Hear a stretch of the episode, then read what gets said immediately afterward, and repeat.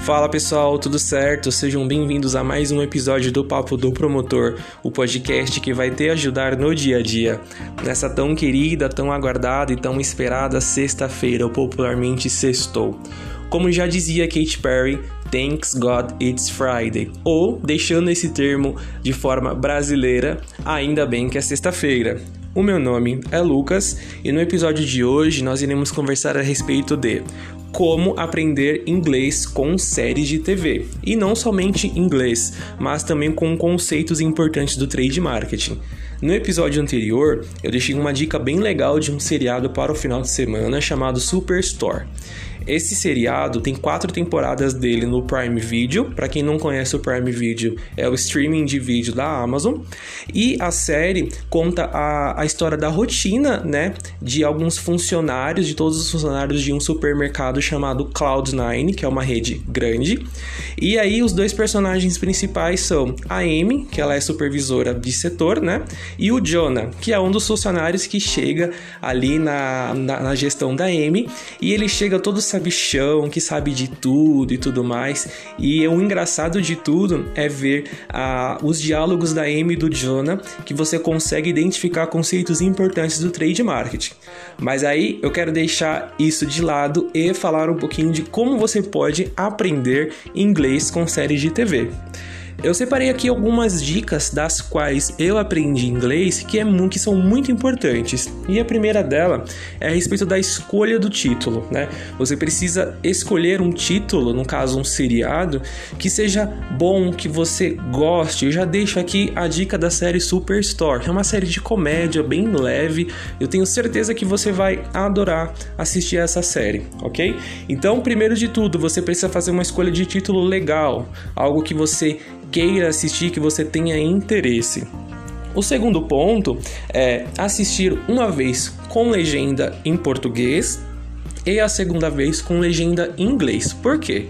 Quando você assiste com legenda em português, seu cérebro memoriza algumas falas, porque quando você assiste em inglês com a legenda em inglês, fica mais fácil de, de identificar o que, que a pessoa está falando naquele exato momento.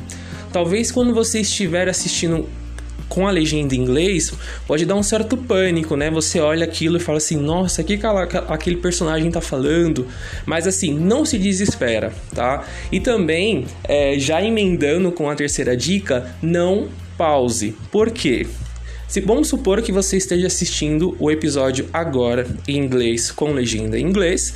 Vamos supor que você veja uma palavra que você fala assim: Uau, que palavra que é essa? Quando você pausa e você vai buscar o significado da palavra no dicionário, até você terminar o episódio você já está muito cansado. Então é importante que você acabe forçando. Ok, vamos supor que eu tenha visto uma palavra X Aí ficou com aquela dúvida na cabeça, mas eu vou seguindo no episódio, por quê? A prática leva à perfeição. Se você praticar isso no longo prazo, eu tenho certeza absoluta que você vai de fato melhorar aí o seu inglês muito. Aí também quero deixar uma outra dica, que é a quarta dica, que é referente a assistir um, EP, um episódio por dia, ou EP, como eu ia falando, né? É, a prática leva à perfeição, mas para a prática você precisa criar também uma rotina de estudos.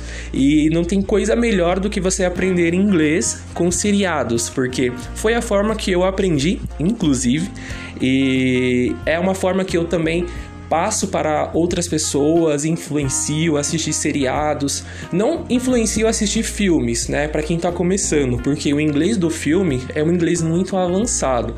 Então, começar com os seriados é a melhor coisa por hora. Quando você estiver já tranquilo com séries de TV, aí sim você pode pegar essa tática com filmes. Aí é um inglês um pouco mais avançado, tem algumas, algumas gírias, algumas expressões, alguns jargões que de fato vão gerar dúvida também, mas nada que você não possa ir pesquisando com, conforme o tempo, mas não pausando, tá? É importante que você force, porque o, a grande questão do inglês também é o contexto, ok? E pegando o primeiro ponto que eu estava falando da Amy e do Jonah.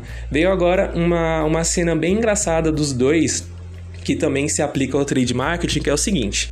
A Amy e o Jonah, eles vivem brigando na série. Não brigando de fato, mas discutindo. Por quê? O Jonah, ele é uma pessoa que ele acha que sabe de tudo. Então ele acha que o mundo está aos pés dele. E não é muito bem assim que funciona.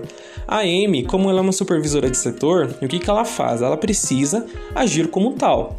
E como eles é, entram bastante em atrito, antes de fato entrar na cena engraçada, eles acabam discutindo, né? Ok. Passa um tempo e o que, que ele faz? Qual que é a ideia brilhante do Jonah? Ele acaba é, iniciando uma exposição de produto, né? Só que a forma como ele faz é muito engraçada. Ele pega latas de refrigerante. Vamos supor que eu tenho ali quatro SKUs: laranja, pêssego tradicional e uva, por exemplo. Com essas latas, ele acaba criando uma exposição com um emoji triste. Sabe aquele emoji triste do WhatsApp que você manda? Então, ele acaba criando esse emoji triste com as latas. Aí a Amy chega, né? Olha para ele, olha para a exposição e ele acaba falando, né? Que acabou se sentindo é, triste, né? Pelo, pelo, pelo fato deles estarem brigando e tal. E de fato ele, ele queria se redimir com ela. Aí ele acabou criando aquela exposição. Aí ela chega para ele e fala assim: Ok, se um cliente é, pegar uma, uma, lati, uma latinha de laranja e toda a exposição cair em cima dele, como que o cliente vai se sentir? Aí o Jonah ele acaba apontando, né, para a exposição dele que é a carinha triste. Eu começo a dar risada porque é uma cena muito engraçada e só assistindo mesmo para você ver o quão hilária é. Então assim, nesse episódio eu quero deixar aí as dicas de como aprender inglês. Fiz esse link com a com a cena de Superstore. Inclusive essa cena é do primeiro episódio. Eu tenho certeza que você viu e que você também riu bastante com essa cena, ok? Então, esse foi o episódio de hoje, dessa sexta-feira. Espero que você tenha gostado e até semana que vem. Um abraço.